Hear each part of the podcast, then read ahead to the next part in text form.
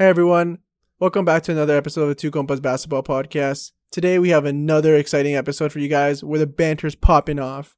We have a special guest for you, so stay tuned. We go over the exciting playoff picture, plus all the marquee matchups this week, and the ones that just passed. You all are going to be treated as we go over each other's fantasy teams at the end of the season, plus we have that legendary Lou Dort debate that's been going on in the group chat for the past 3 weeks. Stay tuned, you won't want to miss it. As always, we are proudly partnered by Amateur Hour Sports Network, so check us out on their website, as well as anything Two Compas on our Linktree in the IG bio. But first, know it all, lay down that beat one more time.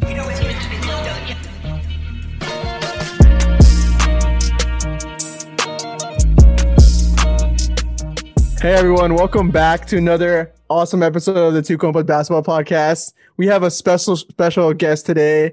It's someone that, honestly, Liam, you could say we ripped on a lot. Could you say that? We have ripped on him a lot, but I'm really happy to have this guest on because most of his views align with my own. So this might be a little bit of a ganging up on Dan episode, which I'm always for. Which is basically all the views that are against mine is basically your guys' views. Yeah, exactly. So. We have definitely ripped on Austin a fair. Oh, I just gave it away. But we've had our fair share of fun with him for sure. Yeah. So yeah, we want to welcome Austin Robello onto the pod. We'll link his all his IG stuff and contact info if you guys want to reach him down below in our description if he gives us his blessing. But yeah, we want to introduce Austin. We're so happy to have him on the pod. Finally get his point of view, rightfully so, because we've been shitting on him for so long and saying some negative things basketball wise. But we also saw some good things about you too, Austin. So don't think it was only bad stuff. But yeah, Austin, how are you doing? Thanks for coming on. I'm good. I just want to say happy belated Mother's Day to all the mothers out there. Yes, sir. Thanks for doing you. Thanks for having me. I had to ask about 15 times, but finally making my debut towards the end of the season, and I'm happy to do it. I'm happy to do a little WWE tag team on Daniel Rodriguez with you, since we do share the same views in terms of fantasy and players that we like. So I'm excited. We got something for sure for the end too. Yeah, exactly. I'm excited to have that tag team against you. I'll be like, I don't know a good like WWE reference, but whichever wrestler beat a 1v2 in the past, that'll probably be me. I want to say like a John Cena or something, but I can't recall that far back. You'd be Eddie Guerrero. Like Rey Mysterio 619. I'm in there. Okay, yeah, but we have a great docket for you, Liam. That's what was that, two-scoop word? Yeah, that two-scoop on the docket. Today as we know, the NBA playoff race is heating up. There's a lot of information to come at you guys, including the format of the race, or the format of the playing games, all the teams that have essentially like 3 or 4 games left this week. There's only 3 teams, I believe, that play 5, and there's a lot on the line. So we're going to be talking about that. We'll be talking about these past games that happened the last few days before this recording, which we are recording on Monday at 8 o'clock, May 10th. So there is some important games going on right now, like the Washington Atlanta game that can determine some seeding in terms of 9, 8, 10, and also 5 and 4 with New York Knicks. So yeah, we have a lot of stuff going on right now. We're going to cover all that NBA. Plus, we get into the real banter, which is the our fantasy teams. I know we've done this before where we pick a player, good and bad, on each team, and we praise them or shit on them. So that's going to be super exciting for you guys. We also have some late fantasy help. If any of you guys are in your finals, if you guys have finals this week, we'll give you guys a couple players that we have of interest that could help you win that ship. And then also we'll talk about a little bit of the Raptors and what's going on with them. So super excited to dive into this week's episode. But you know what, Liam, I actually didn't even give you a proper intro. So Liam, how are you doing? I didn't even ask you because we were so excited to have Austin on. Yeah, how you been? Very excited. I don't know. I'm doing well. I I'm on some Liam's locks this week to celebrate what should be an exciting end of the regular season with some games that actually matter. Where I'm going to be releasing Liam's locks every day.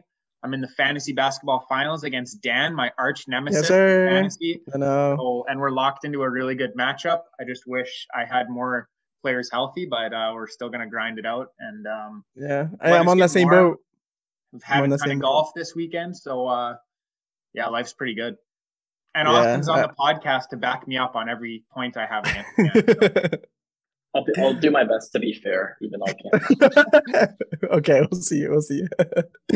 All right, so let's jump right into it. We'll start off with we'll preview last week's games and kind of give an insight of what's happening in the playoff race this week. As we all know, the NBA NBA regular season finishes on Sunday, May 17th, and it's actually really interesting because what the NBA is doing this year, and I know they did something, and Austin, they did something in the past. You guys are both footy fans. But this year, I don't know if you kind of tuned in. Maybe it's a week ahead, so maybe you haven't seen. But on the Sunday, all the games, all 30 teams are going to be playing between the times of 12:30 and 3, I believe. So it's kind of like an EPL or end of La Liga. Final day. They're all playing at the same time, right? So you don't get those those little dodgy stuff where a team will throw or not bench players depending on what the result was in a different game. So every team is playing out around the same time. How do you guys feel about that? Long overdue, I think. Fine, like you touched on it, Dan. They finally have exactly dodgy stuff. There's no knowing what you need because a game's already happened. It's all it's going to be in the moment reactions, and every team's going to have to that's still under the shout is going to have to give it. I remember a couple of years ago the Kobe game, Kobe's last game. It was actually supposed to be a really big game. I think they were playing Denver and Denver. Utah Jazz. Yeah, because I remember that was Gordon Hayward's last game in Utah. Because Utah would have had a chance to make the playoffs, but I think Westbrook had just iced his MVP season with a huge winning bucket against Denver. So OKC clinched their spot, and then the Utah game meant nothing. So Kobe still went off, but it would have been nice if those games were happening at the same time, and Kobe was going off to actually knock team out of the playoffs rather than just. I mean, it was still awesome, but Utah had nothing to play for. So I am hoping that there's some nail-biting endings to I agree. I'm all for the drama, and I'm not a huge fan of teams losing on purpose to manipulate playoff seeding. So 100%. I think it'll be a fun day. Hopefully we get some meaningful games. The past couple days the results haven't added to the drama. So with the Lakers winning and the Jazz or the Suns losing. So yesterday, so hopefully we get some drama. And I think a lot of the talk is just all over the board, right? Just seeds 1 through 10 still haven't really been decided at all. So it's gonna be really exciting to see. I hope no teams really stretch too far ahead, and there's like you said, Austin, some late drama in the regular season. Also important to note, I think this happened in the past before, but it wasn't all NBA teams. So this is really interesting in that regard. But also on Saturday, I believe there's 6 games on Saturday. I could be wrong, but those games are also going to be played at the same time as well. So the Saturday games, not all the teams are going to play, but Saturday and then Sunday, all teams are playing. So that's really cool as well. So I just wanted to shout that out because that'll be interesting to watch for all you basketball fans that want to get a couple monitors up, a couple TVs going at the same time, watching some of the games. So I'll definitely be doing that. And then, so speaking of we have some really good games coming up this week. I know right now, like I mentioned, Atlanta and Washington are playing right now without Bradley Beal. And I don't know, just games like that mean a lot because right now Atlanta is in 5th place and New York is in 4th. And there's a 9-10, a 1-game difference. And that could count obviously for home and away games in the playoffs. Also, you have Washington who's actually been on a really good run. They're actually 9th right now. And before they were kind of just squeaking into the 10th spot. So really interesting story there. We'll have a lot of important games, but most importantly is kind of what the game we had, I believe Friday, right? Where Portland played the Lakers. Yeah. Was that Friday? Yeah. So you had big games like that. And those are huge because I can go all day on just basic standings. Portland's in 6th, Lakers are in 7th. And we all know the 7th is the threshold for the playing game. So, just games like that. I don't know if you guys want to touch upon any games that you guys saw that was really, really important to these playoff races. Austin, you could go ahead with yours. Sure. Yeah. One game I had circled, I kind of focused my efforts on the Western Conference just because I find that more fascinating. Yeah. But one game I circled kind of selfishly because I decided I'm in a bandwagon for the playoffs is the Dallas Memphis Grizzlies game tomorrow night. Oh, nice. Yeah. I think it's huge for Dallas. To maintain that 5 seed to get that. I think Denver's kind of weak going to the playoffs. They're kind of on a on a slide these past couple games. I've been watching them, and Dallas is on fire even without Porzingis. So I think they're looking really good coming into the playoffs. And if they can maintain that 4-5 matchup with Denver, I think they can make a run, because I'm not huge on Utah and Phoenix going forward. I know they've had great seasons, but I think if you get Luka into the playoffs, he can take over a series. So they're kind of a dark horse for me. And then another storyline that I've been watching closely is the Utah Phoenix race for first place. I know Phoenix had a tough loss last night against the Lakers, but I think that's huge, because obviously they're two franchises that haven't seen a lot of success. And I think avoiding that 2 seed, whether you're Utah or Phoenix, coming up against a possible Lakers team, assuming they win their first play-in game, would be critical to their success, because nobody wants to go up against AD, LeBron. Even if they're not coming into the playoffs firing on all cylinders, you want to avoid that at all costs. So, and then one last thing, I hated to see Zion go out with the season-ending injury. Yeah, that sucks. I was hoping the Pelicans would squeak in so I could see my boys Kira Lewis and Nickeil Alexander-Walker try to make a playoff run. But yeah, it sucked to see that. But yeah, those are the three things that jumped out at me. But that there's like I said, there's so much to talk about. I kind of focused on the Western Conference there. Yeah, and speaking of like the New Orleans Pelicans, like that was I think we talked about it before too, Liam, in like previous weeks of the pod. Like their schedule was like so it was like really catered to them to actually like supersede Golden State. They played Golden State three times at the time we were talking. 3 times in the last like 7-8 games. They lost one and won one there. They still played them one more time at one of the last games of the season. They're playing teams like Memphis, who are still fighting for a spot. You're playing Dallas, who's fighting for positioning. You played Charlotte yesterday. So like I think with Zion being injured, what do you guys think? Do you think that like New Orleans cares less about making it into the playoff at this point, maybe just going for that lottery pick? Because, you know, like without Zion, you really have no chance in playoffs to even go for any deep run or anything like that, right? Like, what do you guys think? Well, how hurt is Zion?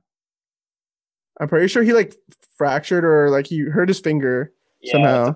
It's a fractured index finger, I believe. I don't know if it's on a shooting hand or not, but I think they said they're shutting him down for the season. Oh, well then, yeah, I'd say that probably doesn't really matter their season. I'd still want to make the playoffs because I don't know, you still can.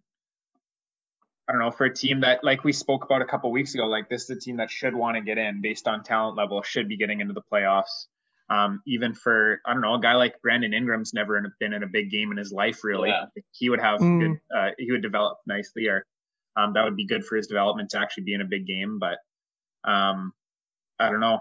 They like since we last spoke, Dan, you were right. The destiny was in their hands. They had a ton of games that if that you can beat the guys in front of you, you can make a move, but they haven't really made any moves. Like I'm looking at it, and they're still a point or a game and a half back of a Spurs team that has been sliding and isn't, you know, it doesn't seem like the Spurs care too much about being in that play-in game either, but, and the Pelicans still can't catch them, even though they should care more.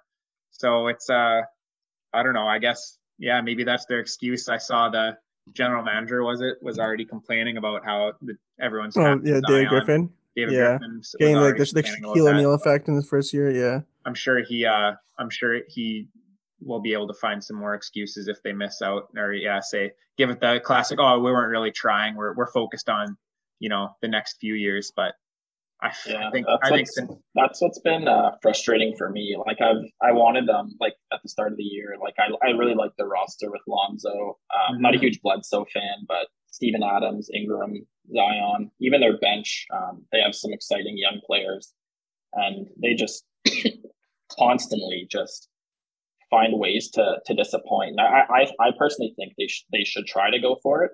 I mean, we're in the last week here, but I think Lonzo's a pending free agent, so who knows what their roster is going to look like next year. And I think squeaking in, like you said, could do a lot for Ingram, Zion, guys like Kira Lewis, Nickeil Alexander-Walker that they're going to try and build their future around. So I think it would only do wonders for them.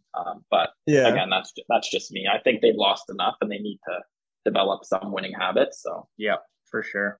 Yeah. And like, I think, I'm not sure.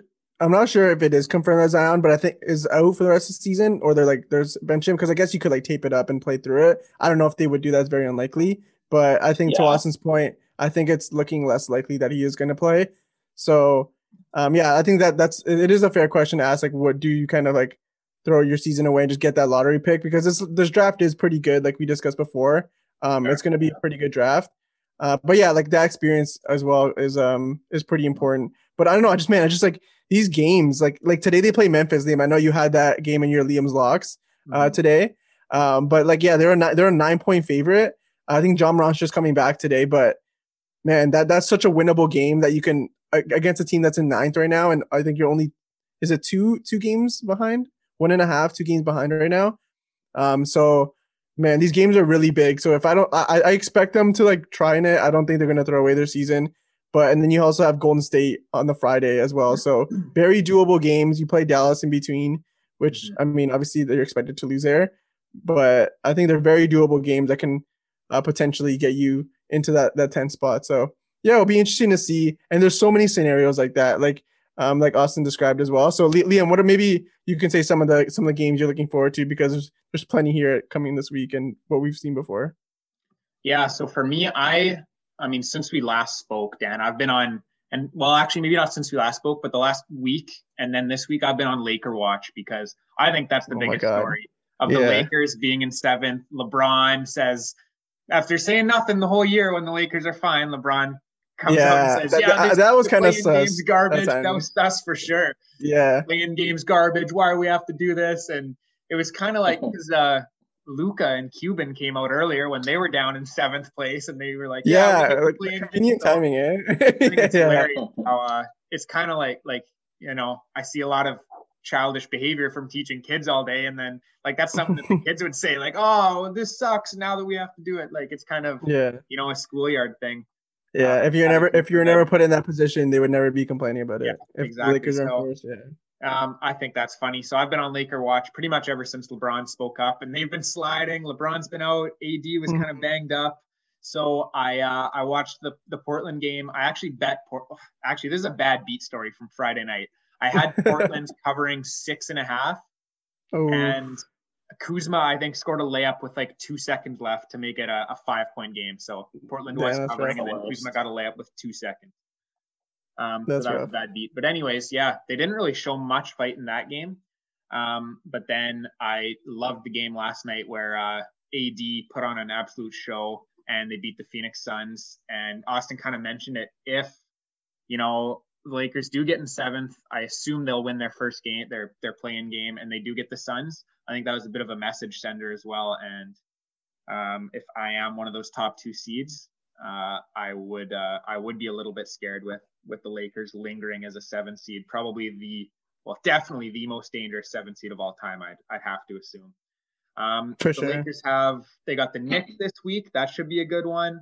That's really good. They've got the Pacers, who are, I mean, still battling a little bit. So at least they're sliding though. They're sliding. But at least it's a team with something to play for.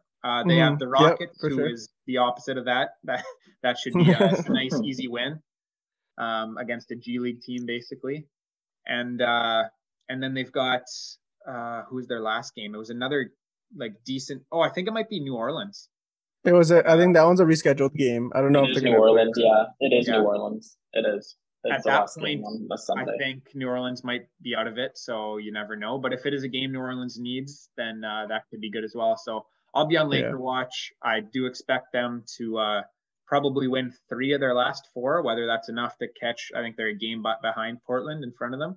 I hope it isn't, because I do want to see the Lakers in a 1-game, not elimination, but, you know, a 1-game kind of mini series against whoever it is, hopefully Golden State. But well, I think I did want to jump in here. So the playoff format is a little bit different from last year in terms of the play-in games between 7 and 10. So I'm kind of just going to describe to the listeners, because I'm sure we know, but just for the listeners. So the 7 and 8 game, the 7 seed and the 8 seed play each other in the first game. So that's a 1-game series. The number 7 team is at home, and then number 8 team's obviously away. So the loser of that will play the winner of the 9-10 game, And then so that winner between the number 7 seed and number 8 seed will become the number 7 seed. So even if the number 8 seed beats the 7 seed, they're the new 7 seed going into the playoffs. So that's how it works. Yeah. And then the second game between the 9 and 10 winner will go play the loser of the 7-8, and then the loser of that game is just out. And then so you have the game 3, which is the winner between 7-8. I mean, the loser between 7-8 and the winner between 9-10. And then the winner of that game, just a 1-game series again. And obviously the higher seed has a home court advantage. The winner of that game will become the 8th seed. So there is a scenario where Los Angeles Lakers plays Golden State Warriors as a first game, like a 1-and-done. And then right now, as it stands, it'll be Memphis to San Antonio. So then the winners would go and play, or the winner and loser would go play, and so on and so forth. So that's kind of the new playoff format, the play-in format now. I know last year they had 7, 10, 8, 9. The loser has to win twice, and then the winner just wins once and goes through. So it's a little bit different. But yeah, I think it adds some excitement. I had a discussion with my brother, kind of argued to see, like, is there a more of a disadvantage for, like, the 8 seed because you're not playing a lower seed more often? You have to play the higher seed more, or at least once, and then the lower seed once. But I don't know. It's a really, to me, I don't think it matters because you still have more opportunities as a higher seed to get in no matter what. But yeah, it just makes it more interesting for fans, I guess, because you have, like, kind of that March Madness feel, the 1-and-dones. Yeah. And like you have stories, right? Like, for example, if the Kings somehow get in or the Pelicans get in with Zion, that's a pretty dangerous, like, 10 seed, like, just, you know, a bunch of young players going through. And I brought up the scenario, like, I don't think the Raptors are going to go through, but if the Raptors decided to make that push, man, the Raptors as a 10 seed, that's pretty dangerous as well. So I think on that horn, eh? I don't think they're going to make it. Like, and this is going to come on to when I have my when I go my takes for the games I'm watching. But yeah, like just having, like, that difference, because, like, even the Washington, like, the way they're playing now, if Beal's healthy, they're a pretty dangerous 9 seed. Like, and especially with the breaking news that I've recently seen, I think you guys might have seen as well, but Jaylen Brown is out for the rest of the season with a torn ligament. So Boston is a 7 seed. Man. Yeah, Boston's done. So, like, that, even, like, so, like, stuff like that, like, in a 1-game series, you could easily, like, the Charlotte right now in the 8 seed, or Washington, who gets in the 8 seed, could easily be Boston right now in a 1-game series. So yeah, it's gonna be really interesting. But yeah, so Liam, continue. I just wanted to let him know how the play-in tournament was going on about. But yeah, continue with what you were saying. That was basically it. I'm on Laker watch. I also noticed that is it Golden State, I think, plays Memphis on the last day. And I think I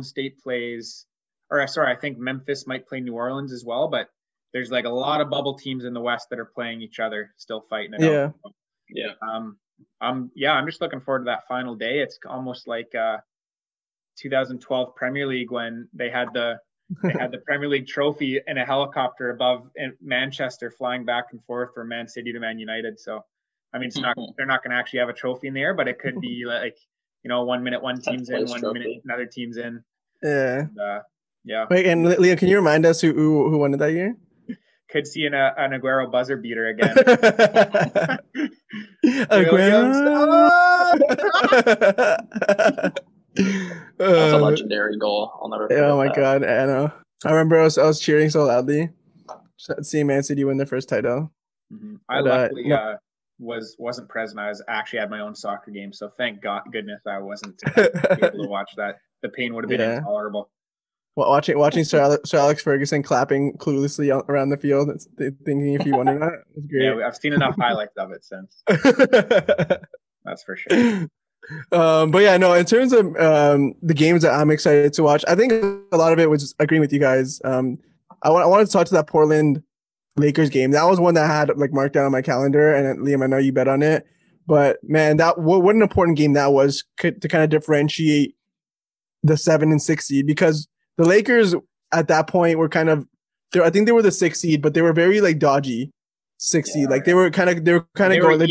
They were tied. They had the same exact record, both those teams. But I think the Lakers had the tiebreaker, right? Yeah, I think the Lakers had the tiebreaker. So so that was very, like, watching them, like, going into that game, everyone knew it was huge. And I think AD was just coming back from injury. He was game time decision, I believe, but I think he said he was going to play. LeBron was obviously out, so it was a huge game. And then even with AD playing, they still lost by was it 5? So so it was that game was something was a really good game, and we have plenty of games like that coming this week. We have like I mentioned tonight, we had like Pelicans, Grizzlies. We'll have like the Bucks, Spurs. Like even though there's a big disparity between the teams, like they both have things to play for. The Bucks want to increase their seed as the right now they believe they're third, right? They're third. They want to push into that second seed to be able to play maybe an easier team. You don't want to really if you're the third seed, like you don't really want to play Miami right now in the second round. I would not want to. So so these type of things that are each game is so important coming to the final stretch. And I don't remember a time, and this probably is because of the playing games you added more seeds. I don't remember a time where it was like this close in a while. Like things like the last week where it was so dicey for so many teams. And that's super excited. This is why the play-in system is just going to be so great, boys, because now like the games are going to matter right up to the end for like a lot more teams. Plus, we basically have 3 Game 7s that were being gifted. You don't see a ton of Game 7s in NBA, but now there's the 8-9, the 7-8 game, the 8 or the 9-10 game, and then the loser versus winner game is 3 Game 7s. Win and you're in. Yeah, exactly. I think it's definitely beneficial for the league. Like they kind of followed suit with what the MLB did by adding like the second wild card, and I think that for one that allowed a lot of teams that wouldn't have been competitive to kind of compete for something meaningful and give their fans to cheer for. And then, like you said, Liam, it kind of gives us that win or go home scenario that we all love about sports. And I think it just it makes for great storylines. Yeah, for sure. From a fan perspective, it's incredible. From a player's perspective, as we've seen, it wasn't. Not everyone's a big fan of it, I think but they're just worried though. I LeBron's like, a baby. Well, of course, of course they're worried. Yeah. Like I would be worried too, though, if I was a player. Like you work. I mean, I wouldn't even say you work so hard because. A lot of these players are resting and don't care unless you're like a Westbrook. Unless you're like a Westbrook man, type. A shot.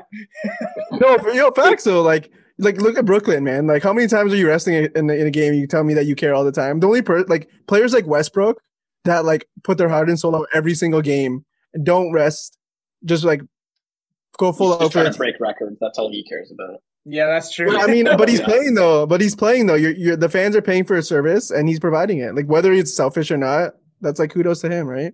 Yeah, so I mean, obviously, exactly, and obviously, like I'm over exaggerating, but yeah, I'm sure a lot of players are working hard throughout the season, and to leave it in the hands of a 1-game series is kind of tough. But as a fan, I fucking love it. Like I have no complaints because I agree. Yeah. But then don't coast and get a top 6 seed, like.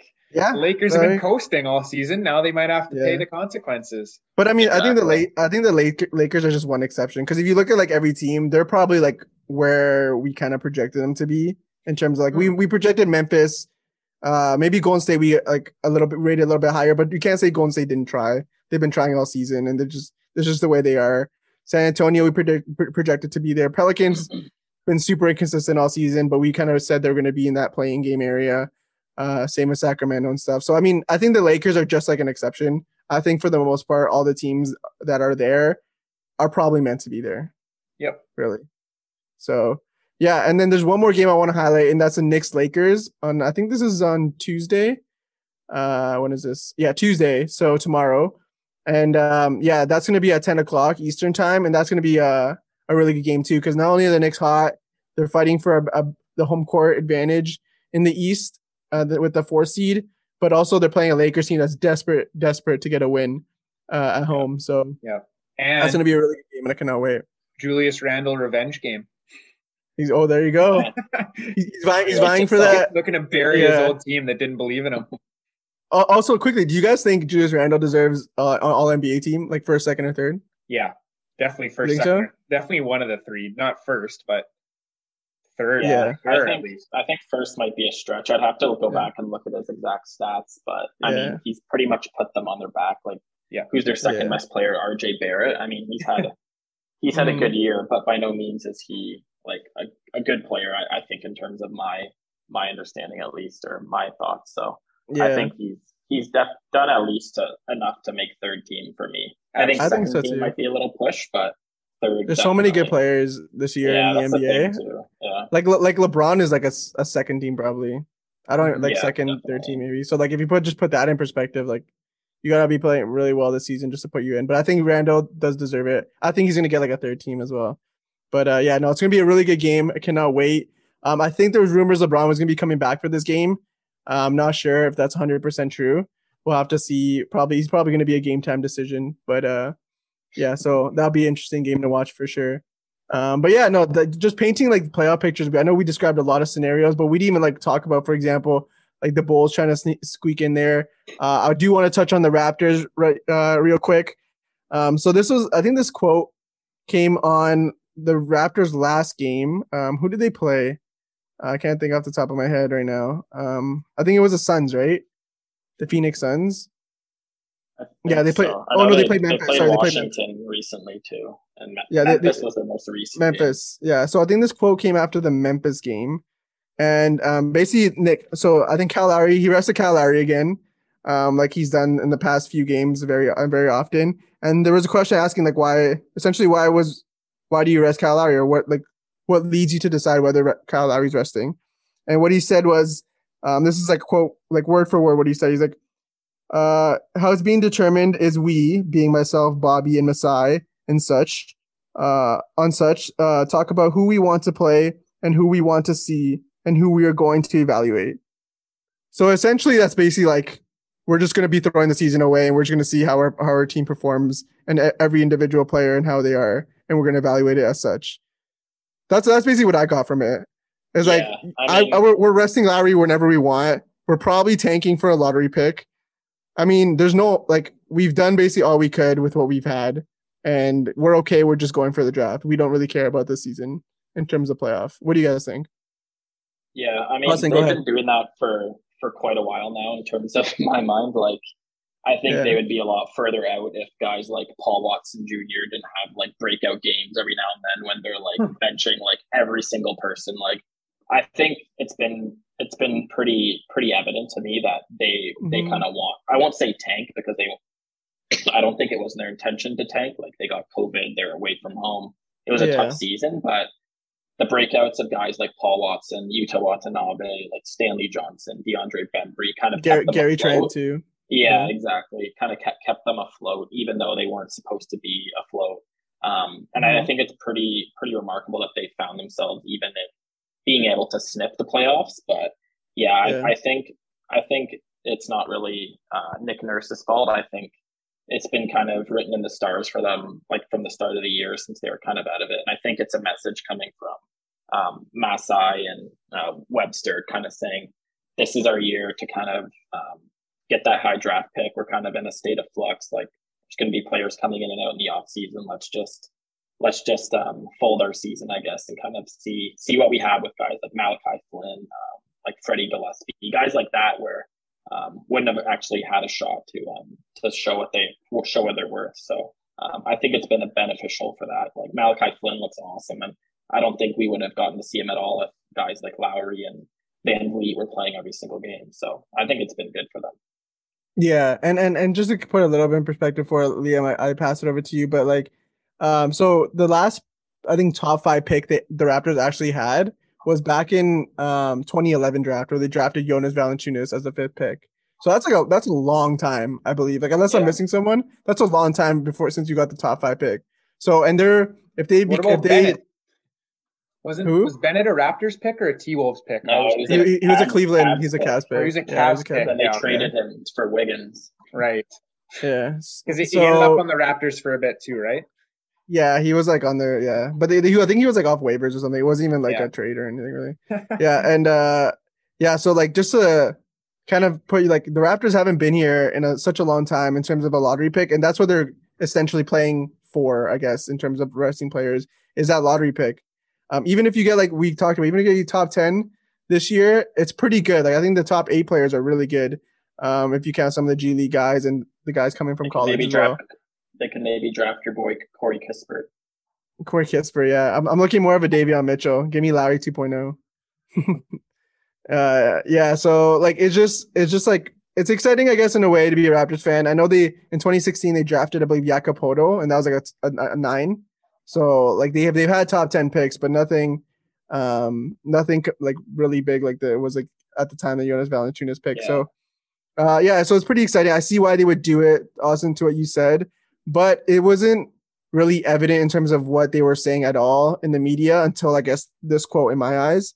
That's why I was coming on to bring it out. But yeah, I think ever since that trade deadline, like whole Lowry thing, I think after that they kind of just like, okay, we're gonna like slowly shut down Lowry probably and just maybe preserve him for the offseason as he's playing. He's basically going to be a free agent and he's going to be going for that money as much as he can, right? So, Liam, what are your thoughts on the Raptors and Lowry and resting and stuff like that? To be honest, like I understand that you're saying like, I don't know, their time's probably done, but I was hoping they would give it a bit more of a fight because I did want to see them at least try and squeak into a 9-10 game, you know, play a single knockout, give it their all. Seems like they're going down with a bit more of a whimper rather than going down with a fight, which I don't know. Toronto Raptors have had a lot of fight over the past few seasons. Maybe they're tired out a bit, but I thought, you know, the heart of a champion wouldn't die out like that as quickly. Yeah, and I don't know, like, and I guess like as a Raptors fan, Austin, how do you like feel about it? Like for me, I personally don't really care, like the season as a whole. Like I don't personally care too much because I think the Raptors just from the jump had so much stuff like stacked against them. Like playing in Tampa, every home game is basically going to be like an away game because there's some Raptors fans out there in Florida, but like you're not going to have majority of the arena basically rooting for you, right? Like you're not playing in Canada, yeah, for sure. So I think that this from the jump was kind of just already. The Raptors are playing with like a hand, like I guess wounded in a way. Like, what are your thoughts?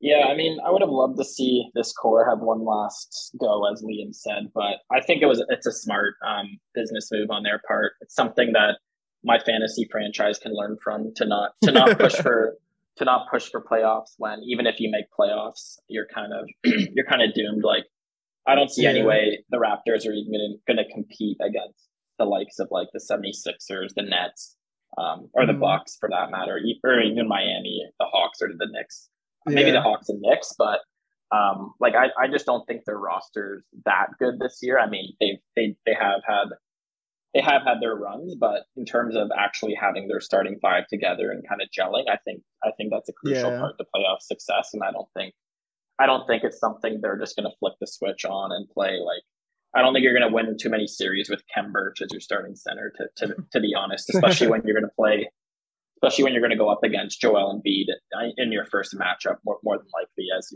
if you came in as the 10th or the 9th seed. So I think Embiid would just have his way because his nemesis Marc Gasol's not on the Raptors anymore. But long story short, it's kind of frustrating because obviously you like to have a team that you're rooting for in the playoffs, and we've kind of been spoiled recently with the Raptors, but I think it's a crucial part of their success. That, again, not even for the draft pick, but to see what you have and in guys like Malachi Flynn, I think has been huge because we would have gone into next season not even knowing what he is or what he can do out there. So for me, that's one of the biggest wins of the season for sure. Yeah, and just to add to what you said, Oscar, because I did have to address it, but I did think the Raptors were going to be a top team. I guess I did underrate the fact that they were going to the playing away was going to be that big of a deal. Seeing how things opened up more, people were letting in fans into the arenas, and the exhaustion probably it's like on the players. Maybe I underrated that a lot because I did think, Liam, we had our bet on the Nets and the Raptors. I said the Raptors are going to be better, and this was before Harden, so let's just put that out there. But I did think the Raptors were going to be better than the Nets this season, and and it just didn't work out. I completely underestimated all the outstanding factors. I thought Aaron Baines would be a lot better than he was. He's not. He's not at all. And then the Lowell Lowry resting thing definitely affected them too. So yeah, I think they went like there was like a time where they went like on a 10, was it 9 game losing streak? Yeah, I think it was around the time they all got COVID, like all their key cogs got COVID, and then obviously it takes time to recover from COVID. I think that was the TSN turning point of their season. Yeah, 100%. When they got COVID, so lots of excuses, but Yeah. So that, I know it's a washed up season, but hey, we can. And Liam, how about you from an outsider's perspective? Because you're not a Raptors fan, really. A Raptor fan, really. Is even your favorite team, Liam? Are you still a T-Wolves fan? Yeah. I mean, yeah. I'm not super passionate about them. They haven't really given me much to be passionate about, but if I were to pick an NBA team that's, say, my favorite, I would pick the T-Wolves. Yeah. He's like, it's like one of those, like, he's like, really. It's like an open relationship between the T-Wolves. Yeah, exactly. It's kind of, it's a bit of mutual interest, but I'm not feeling much from them. So I cast gazes out elsewhere at times. It's like that meme with the guy and the girl. They're like walking together and they see someone walk by and then the guy turns around. Yeah. It's like, that's like looking at any other NBA team. Good. Yeah, but how does the Raptors look in from a non-biased standpoint, Liam? Or someone that's interested? Yeah, no. Like I said, I was hoping they would fight a little harder. But you guys said it well. You guys have been spoiled a little bit with the championship when, I mean, it really was pretty unexpected championship, I think, right? Like, it's not like you guys went into that season really being like, this is champion, like, this is the season that we're guaranteed to win it. Like, it was kind of still. We didn't underdogs. Have Kawhi then, right? Yeah, but it, like, I wouldn't say you guys were like, maybe like in the way that the Toronto Maple Leafs are now. Like, now the Leafs are like, oh yeah, it's championship or bust. Like, this is the time, and the Leafs always disappoint. Mm-hmm. I felt like the Raptors championship was more of a like over exceeding expectations rather than for sure living up to like already high expectations. I felt like they were maybe like a sleeper title contender that won it. So a little spoiled with that. I would have liked them to see them go down to the fight, but I don't know. Championship window came. You guys made the most of it, and now it's gone. So not a lot of teams do make the most of their championship windows, and you guys did. So it's, I don't know. It's as simple as that. True. Very true. So I guess to round out the playoff picture, the Raptors looking like they're out, like we mentioned. Chicago's still in there, but barely. Still, they're barely faltering as well. Not making the most of their chances. But we do have a surprise in Charlotte. LaMelo's back. They're gonna have some fun games this week. They're fighting for that. They could even sneak into that 7th spot. They're only 2 games behind Boston, we mentioned. Unfortunately, Jaylen Brown's out for the season. So we'll see how they do in their last few games. But yeah, there's so many storylines coming this week, and I can't even like talk about all of them because we're gonna literally last like 4 or 5 hours on the pod. But it'll be interesting to see. Like you guys said, I think Liam has his eyes on the Lakers. You had your eyes on Dallas. I would say Austin. I would say for me, my eyes would probably be on probably either Washington or just to see how just to see if because the whole Beal thing I would like to see, and also I would like to see, and I'm also in the Lakers watch with you, Liam, and to see how that pans out, because that's an interesting storyline for sure. So we'll see what happens. But yeah, it's gonna be interesting. I cannot wait to watch it. We'll cover everything as much as we can next week, and we're gonna have another special guest next week as well. But I'll leave that surprise for you guys. So. We'll move on now to. You're not having me back next week. We'll have you back. We'll have you back for maybe some postseason look back at the fantasy. Yeah, season. I was just kidding. No, but we actually want you to for the fantasy pod. Yeah. We want the banter. We'll get Anders in here as well. Yeah, and then so now we'll move on to some fantasy basketball, which is why we brought Austin on the pod. Not that he's good at it. But because he has some hot takes. He always has a take ready. Yeah, he always has a take ready. I mean, this is where I thrive, the waiver pickup. So this is my area of expertise. Okay, got you. All right, so we had the segment before where we did it for Liam, Anders, and I's team.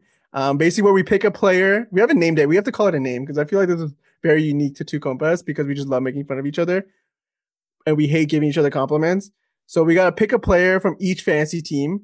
Pick 2 players, sorry. One that's we're going to praise, and we have to do it regretfully because we do not like doing that. And then the other one we just shit on, which is something we love to do. Yeah. And then the second one is we're going to shit on him, which is something we love to do. So I think we mentioned Austin's team before in the past. So Austin's team, it was really hard to find a player to shit on, not because they're all good, but because they're all bad. So it was really hard to pick just one, but I think we managed to do so. And then I have to admit, Liam's team is pretty nice, so it was really hard to pick one. I'll give you compliments, Liam. It was really hard to pick one. But yeah, so we'll get who wants to start off here? I think Austin. We'll give the guest. So how did we do it last time? I think we did it. Does one person give their bad and good, or do we do like everyone just picks their good? I think we picked one player, one team to go out first. So like if I picked you, Liam and I would. Right. Okay. So then we'll save Austin's for last because that's a juicy one. We'll save Austin's for last, and then we could do mine first. So you guys can go first. Because I had some bullets in the chamber. What one in the chamber? Do you want to go first, Liam, or do you want me to go first? I think we give the listeners a treat, Austin, and let you go off. Your debut, you got the floor, man. Yeah, so you guys could do one bad one do the bad ones first or the good ones first, whatever you want. Let's give them credit first and then just tear them down. Yeah. Okay. All right. So if I was okay, just one thing before who's gonna say if Dort is not in your praise, then I don't want to hear it. We got a whole new section for Dort. He doesn't even belong in this section. He's got his whole. I wonder if only he knew the amount of conflict he's caused in our. Yeah. I sometimes wonder that too. Just like a random NBA player like Lou Dort or like just yeah, like the amount of arguments over a guy like Lou Dort. Our group chat, like there's no way anywhere else in the world Lou Dort's being argued about. Exactly. That's what I meant. Yeah. nobody criticizes his game more than us. We're all Lou Dort experts. So. But yeah. All right, so sorry. Go ahead. I'll kick it off. I had a pretty thorough. So I'll just start off by saying I kind of, even on the shit on side, I kind of strayed away from guys you just picked up to kind of win the playoffs. For sure. Yeah. So I kind of kept it my analysis to your core players. So I'll start by praising. I'm not a huge fan of a lot of your good players, to be honest, or guys that you would like. Traditionally considered good. But what does that even mean? What does that even mean? Well, good in terms of like making all-star teams and stuff like that from a fantasy perspective, which I'll get into in my shit on. One guy that I love on your team is Karl-Anthony Towns. Of course. Especially since the coaching change with, I believe their new coach is Chris Finch. Since they moved on from Ryan Saunders. Yeah. His stats are looking more and more like Nikola Jokic to me. He's passing the ball a lot more. He's becoming a lot more efficient. I love that about his game. And then I kind of have a 1A and a 1B. So Karl-Anthony Towns, I love the fact that he's adding the assist to his game, which is a unique stat and hard to find anywhere yet alone with a center. But another guy I love on your team is Mikal Bridges. I've tried to swindle him off of you a couple of times. You did in the beginning season, yeah. I'm a huge fan of his game. I loved him at Villanova. Shoots the three well, I think he's shooting around like 54% on the year. Does a little bit of everything, and he's averaging over a triple one, I believe. So those are things I try to look for. I don't have very many of the triple ones on my team, but that's a huge. And for those of the listeners that don't know what that is, that's players that average over a three, over a steal, and over a block a game. Those are obviously stats that are hard to find. So those are things I look for because I don't have very many star players on my team, and I don't think I'll have very many in the future. So those are small areas that I try to get a leg up on the competition. So Austin looks for the other triple ones. He's got guys who average 1.1 rebound. He cycles through. I'm sorry. I actually love your analysis. Thank you. I appreciate it. But like, it was so sad. And he's like, I don't have that many superstar players on my team, and I probably won't in the future. Well. Once we go through our rosters, we didn't list out who's on everyone's roster. Do you want to do that, or we'll do skip over that? We could do mine, and then every time we take a turn on someone's team. Okay, I'll read through yours. Go for it. So those are the two players I liked on your team. Super high on both of them. But I'll go through your roster now. So you have two guys on the IR in Lou Dort and Victor Oladipo. Then you have D'Angelo Russell, Kevin Porter Jr., Devin Booker, Kyle Anderson, which I found funny because you ripped on him the last time. Jason Tatum, Isaiah Stewart, Karl-Anthony Towns, Mikal Bridges, Facundo Campazzo, Kenyon Martin Jr., Ben Simmons, Harrison Barnes, Barnesy, and Mo Bamba. We go. Barnesy. Yeah, I guess. Should I give you some praise now, Dan? Yeah, go for it. I would love for you to give me some praise. So Austin kind of nailed some of the bigger guys, and I actually gave Bridges praise earlier in the season. I'm a fan of his as well. But so what surprised me from you lately, Dan, is usually a Dan fantasy pickup is like a big name, like a flashy, guy that's like for example, Kevin Porter was a good pickup, but like that's such a Dan pickup, like a guy who's explode for a game so often and then not just a off. Game, multiple games. But but I actually think during this final stretch, Dan, because I've been monitoring your pickups closely, obviously. I think you've had three really strong pickups that are really against the Dan norm. You've picked up Mo Bamba, who's kind of coming into his own late season with nothing on the line, putting up some big numbers. Kenyon Martin, who's the standout player on the Rockets basically these days with all their injuries and they're playing no one. He's putting up points and Facu Campazzo I like as well. I must admit I was shocked when I saw him on your roster. He's like the guy I would roster. Yeah, that is an awesome pick. I didn't think Dan had it in him to be on the lookout for these guys and actually make smart pickups. So I got to give him credit for those three. All right, respect. The one, because those are kind of recent pickups, the permanent fixture that I've noticed you've had for a little while that I've been a little jealous of is Isaiah Stewart. And when you first picked him up, I was kind of like, whatever. But I think he's actually, with Plumlee sitting out a lot of these games down this year, he has been a pretty good pickup for you. And I don't know if he's a keeper, you got a few other good players that I have a lot of keepers, Liam. So he's gonna be Plum Dog's backup again next year. So yeah, he literally might be his backup still. So I don't know if you should be too high on him, but I think it's been worth the cheeky little pickup for you there. Fair. Yeah, I know. Honestly, there was. I'm gonna be straight with you. There was times where I was debating dropping Isaiah Stewart and for a pickup just because I needed an extra player of the week to win, but I reluctantly did so because I knew it. There's something in the back of my mind was like, if I drop Isaiah Stewart, Liam's going to be swooping in as soon as he can to pick him up. Well, I think Austin I was waiting for you to. Austin would have got there before me probably. Yeah. So I did not drop him because I knew he was going to be picked up as soon as I drop him. So, and it's paid off because I went on my win streak at the end, so I didn't really need to, luckily. But that's someone I definitely kept an eye on. All right, so we can end it there. We can end it there. We'll go on someone else's team. We got the loving over with. Now it's time for the hate. All right, we're going on to the hate now. I guess I'll go just to kind of alternate. So this was hard to pick just one guy because there's a lot of guys I'm not a huge fan of on the roster. Lou Dort is the most obvious one, and I won't section him out because we have a whole section on him later, and I think I've done enough shitting on him over the past couple weeks. But one guy that I absolutely hate on your roster is D'Angelo Russell. I think he's one of the most overrated players in the NBA, and he's lost every single place he's gone. And I wasn't a huge fan of him in college either. I just think he's severely overrated.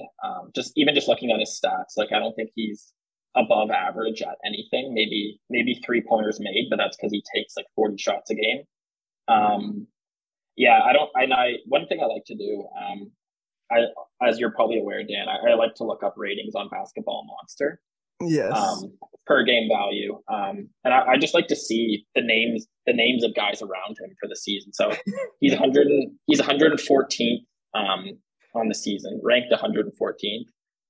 Which is pretty poor for a guy of a name brand, name value as him.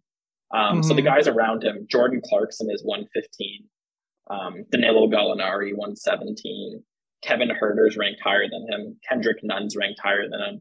And those are all guys that have played a good chunk of games. And that just goes to show you, like, he's severely overrated. Like, I can't say that enough. He's just, he's one of those players that you always praise. And I'm just like, what do you see in him?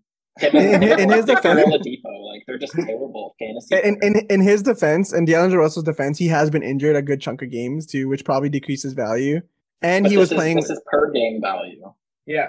Not okay, and also fair. But also he's been playing a good chunk of the games without Karl-Anthony Towns too. Which, when you're not playing it with other good people, it's what can you do really?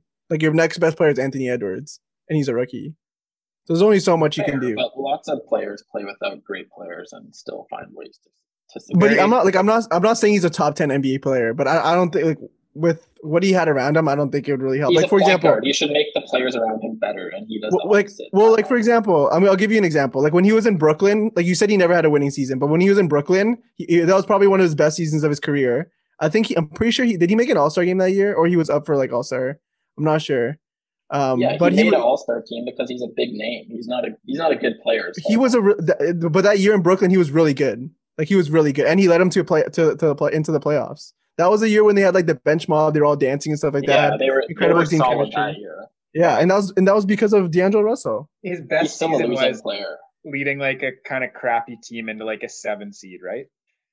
Yeah, but it's still a good. It's still, like, I mean, what can you do with the team they had? The second best player was, like, Karis LeVert.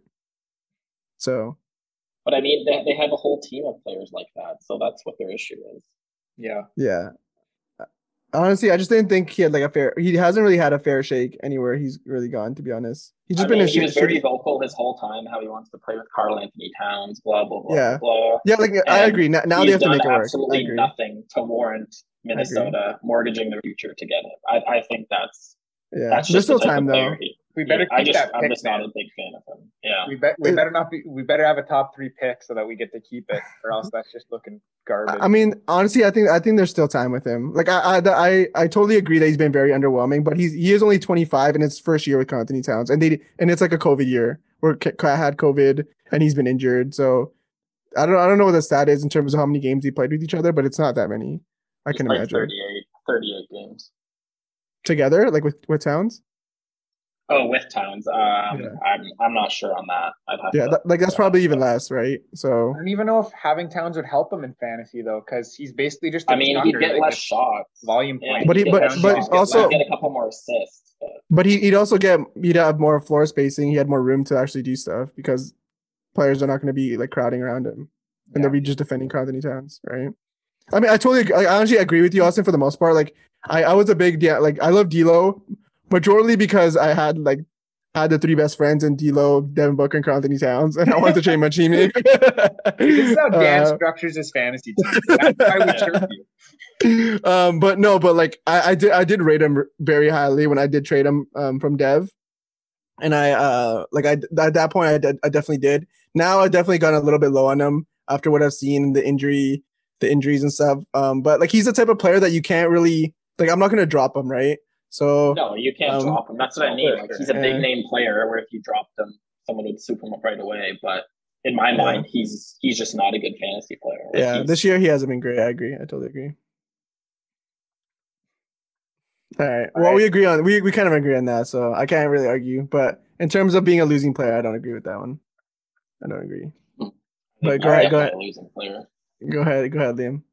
So I'm so glad that Austin brought Basketball Monster into it because, I'm sure, Austin, if you look up just a little bit from spot number 114, just barely ahead of him in the Basketball Monster per game rankings, we see one of Dan's favorites, the guy he's bragging about all the time, Ben Simmons, 108th ranked player on the season. Best defender in the NBA. He is one of the best defenders in the NBA, no cap.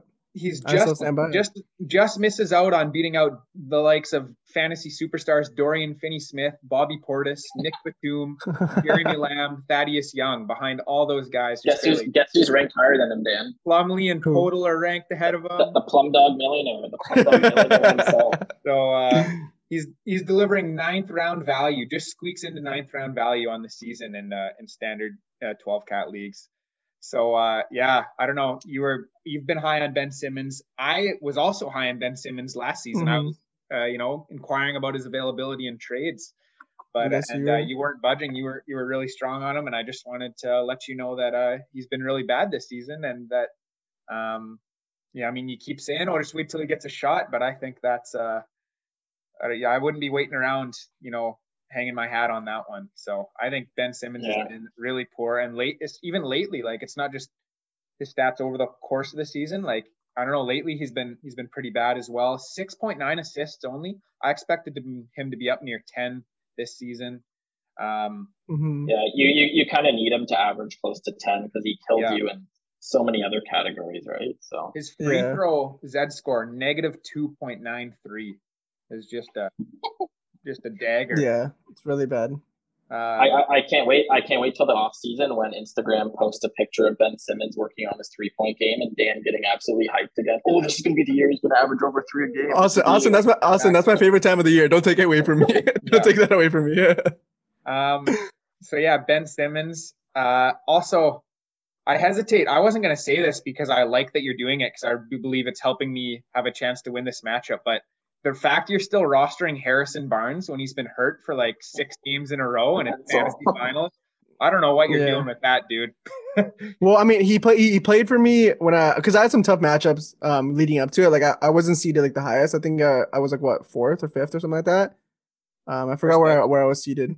Was I 6th? I don't remember. Yeah. But I did have to play. Like I had to play Rapsky, who was one of the best players in fantasy this year. So I had to, and like I think I played. Who would play after? I played.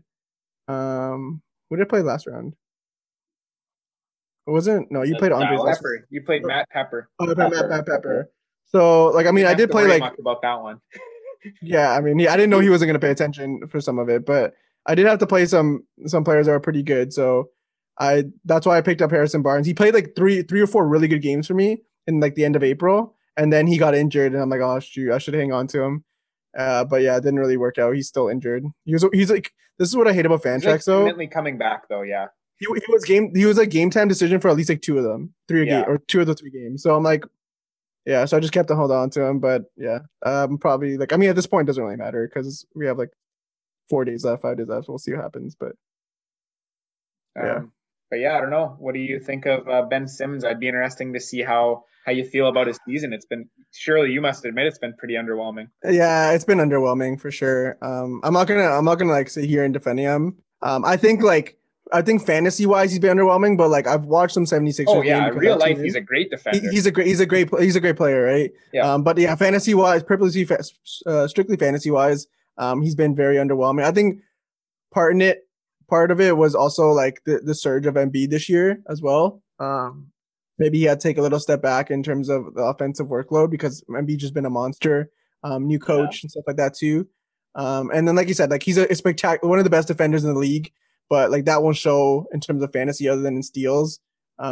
So, I mean, I think them having Seth Curry has had a big impact on his game because previously who was their shooting guard last year? Like Matisse Thybulle. And like JJ Redick, Richardson was hurt all year, wasn't he? Josh Richardson was hurt for a large portion of the year. Yeah, last year. I remember they were running out like Furkan Korkmaz as their shooting guard and stuff. And I think Seth Curry has taken the ball off his hands a lot more, it's due to it's worked out well for the 76ers for sure. But in terms of his fantasy value, it's definitely gone down. Yeah, for sure. Well, I could only, like you said, hope for that 3-point video to hit me up again, and we'll see. We'll take it from there. Yeah, exactly. So yeah, no, I agree with you. He's been I can't defend him. He's been underwhelming, but you gotta, with a player like Ben Simmons, you gotta hang on to him, right? Yeah, you can't drop him. Of course, yeah. Like these guys that were chirping, they're not guys you just drop, really. They're just underperformers. Mm-hmm. Yeah. So, but. Hey, that wasn't too bad. Came out with some dignity. Just wait for the loot section. Oh, I have some ammo. I have some ammo for that too, so don't worry. Okay, so we'll say we're gonna leave Austin's for last. So I guess Liam, you're up next. All right. All right. So I think, Austin, because you're the honored guest, we'll go ahead and let you do the honors again. You can describe, or not describe, but you can I'll read off his team. So in his IR spots, he has John Wall and Gordon Hayward, both of my ex-players. Okay, wait. Can we also preface this with also Liam always burning Austin in every trade he's ever done with them and just stealing quality players? But continue. Derek White, Steph Curry, who's also my ex-player, TJ McConnell, Bogdan Bogdanovic, who's also my ex-player. We're sensing a theme here. Anthony Davis, Chris Middleton, Jakob Poeltl, Juan Toscano-Anderson, Christian Wood, DeLon Wright, Miles Bridges, who I kept last year, Richaun Holmes, and Bam Adebayo. It's a pretty solid roster all around, I must say. I'm a much bigger fan of his roster than Dan's. He has a lot more of my type of players, that's for sure. So if you guys think like, wow, Austin and Liam did a lot of dealings together, I'm sure Austin got some players in return. Just wait, just wait, just wait, just wait. Oh, sorry, Austin. Go ahead. So like I said, there was quite a bit here that I liked. One guy that he's one of your bigger name players, but one guy I'm a huge fan of, and I would do some pretty crazy things to get him on my team. Okay. Liam, name the price and I'll do it. So this guy is Bam Adebayo, huge fan. Oh, of him. Loved him ever since his days with John Calipari. He's developed into a great scorer, which I never really thought he would. But he's averaging 9 boards, 5.3 assists. Again, similar to Karl-Anthony Towns, gets you those assists from his center, which is obviously great to have. Super efficient, 57% from the field, 80% from the line, which again is tough to find in a center. And then obviously he's one of the best defenders for his position in the NBA. So not much more to say there. Just all around great player and a superstar. For sure. No, I agree. I think I shouted out Bam last time we did this too, so I definitely agree with you there. My huge shout out, because I did Bam last time, I won't do it this time. But mine is obviously Steph Curry. The reason why I wanted to highlight him, and I did want to give a shout out, and it's in the beginning that Liam did have a really good team, and I do believe that. There were some people I could have shouted out, like as much as I hated Richaun Holmes in the beginning because Liam would only talk about Richaun Holmes, like every example he could have got for like a pickup. But Richaun Holmes doing well, like Bam, we mentioned before. Christian Wood, obviously, we mentioned before. Chris Middleton's super solid. Anthony Davis, a bit of disappointment, but he's Anthony Davis, so you can't really say anything about that. My boy Bogdan's a good pickup. I had him briefly for a minute, and then he had 2 faltering games. Like, hey, I needed to drop him for a matchup. And then Steph Curry. So Steph Curry is my huge shout-out. I did have a couple interesting facts about Steph Curry this season. That's why I want to shout him out as well. I also love him, but it's mostly he was challenging. I don't know if you guys, a lot of people not keeping track of this, but he was challenging Bradley Beal for the scoring title this year. And they both highlighted that they both wanted to go at it. They wanted to go after and get it. Unfortunately, Bradley Beal did get injured, so he's probably going to miss the last 3 games of the regular season. So I think Steph Curry is like about, I think he was about 40 points. And then, or Bradley Beal dropped like a 40 piece, I think, a couple nights ago, and he was only 40 points behind Steph Curry. But then Steph Curry dropped like a 20, like a 30 or something to put him ahead. But I think Steph Curry's running away with that one right now because Bradley Beal is going to be injured. So I think Steph Curry's going to win the scoring title this year. So that's another shout out to Liam for having Steph Curry on his team and probably helped him a lot in points because he was just shooting the lights out this season. So I think he was just a huge part. And I think also we had this argument with Andres and you, Liam, mostly Andres, that how I think Steph Curry should be the fantasy season MVP. And I still think that. I think he's one of the best players in the NBA. And I think he was super, super special. He was amazing in threes. His field goal percentage was out of this world for a 3-point shooter. For someone who shoots, who makes 5.4 threes a game, his field goal percentage is 48% or 48.7, so close to 49. Like, that's insane. Yeah. His 3-point percentage is 43%. His free throw is 92. He gets you 5 boards, 5 assists, or just north of that. Steal is going to do like 1.2. And he's averaging almost 32 points a game. So that's just insane value fantasy-wise. And also another interesting fact about Steph Curry's season is that depending on how this plays out, but he's probably going to finish the season with more threes made than twos. How insane is that? Yeah, that's messed up. Yeah, that is crazy. Yeah. So, I mean, yeah, Liam basically, not only does he have pretty good players around Steph Curry, but like having that type of caliber player, like he didn't even need Anthony Davis to have a good season this year. He could have had Anthony Davis sit out for, well, he sat out for like a decent chunk, but he could have sat out for the whole season, and I think Liam would have still been probably fine. So that just goes to show how good Steph Curry was this season. But yeah, that's my praise for Steph Curry, and thank you, Austin, for giving it to him for virtually nothing again, like all your other players. No, I didn't get him from Austin. I got him from Andres. Yeah. No, so, wait, didn't you say Steph Curry? That's my former player. Well, Dre got him from Austin. In the inaugural draft. Oh, right. I auto drafted him first overall because I was late to the draft. I missed out on the Giannis sweepstakes because of that. But honestly, if you kept Curry, I think you probably, and you didn't do all the things you did before, and I'm sure your fate fantasy wise would be a lot different now than it would be if what you thought it would. I mean, I've finished pretty well the past 2 years. This year's been a down year, but I finished second in the league last year, and I finished second in the playoffs the year before that. So I haven't had bad teams. This has just been a rebuilding year. Okay, true. Next year you'll be back, Austin. I'll trade you a few guys and just send me your first round pick. We'll work on something, and I think you'll be back. Pokuševski's going to take me to the promised land. All right, so now we get to the good part, Austin. Perfect. It's Williams' team. All right. So there's a couple players I didn't like on his team, but the number one guy has to be John Wall. I think that's a pretty easy pick out for me. I mean, he is my former player, so I did like him at one point. You're familiar with his work. Similar to what I did with D'Angelo Russell, again, I like to look at players that are in and around his value in terms of per game value. And he has played close to half of the year because he sits out every back-to-back, which again is terrible for fantasy because guy never plays a back-to-back, so he kills you there outside of per game value. But guys like Naz Reid, Justin Patton, Patrick Beverley, Alec Burks are all better than him. So that just goes. Those are guys that where you would all obviously consider dropping from your team at any point in time, and you wouldn't bat an eye at it. Yeah. What is Wall but even? John Wall. He's 168. 168. That's terrible. Yeah, I mean, he doesn't help you in too many areas. Like, there's not one stat where I'm like, wow, like he's a good overall player. Like maybe free throw or field goal anchor. That's not very good. Assist, I guess 6.9 is respectable. But yeah, the guy's shooting 40%, averaging almost 4 turnovers a game. Like he's just not a very good fantasy player or NBA player, I think, at this stage of his career. And again, he was one of the best players in the NBA at one point, but I think his time has passed, and I'd be surprised if you kept him next year, but that's my shit player for sure. We'll see what his health is looking like next year, but yeah, I agree. I don't like having him on my team.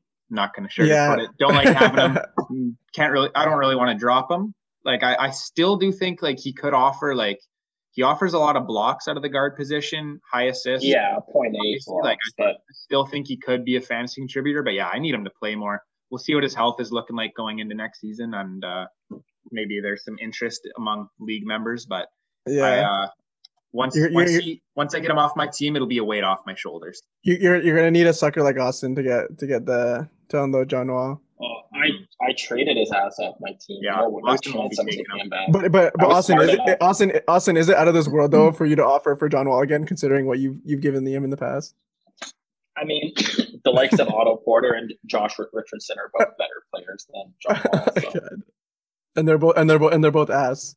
So that tells you something. Josh Richardson has had a better fantasy season than John Wall. So yeah, but and honestly, like okay, so my player too was, I wish I varied it, but it was John Wall as well. Like it was glaring, considering how good like Liam's teammate, it was very glaring how bad John Wall is. So it was an easy. I wish you could vary, but yeah, for the same reasons basically what Austin said. I don't like his field goal percentage at all, especially for someone who takes like that many shots.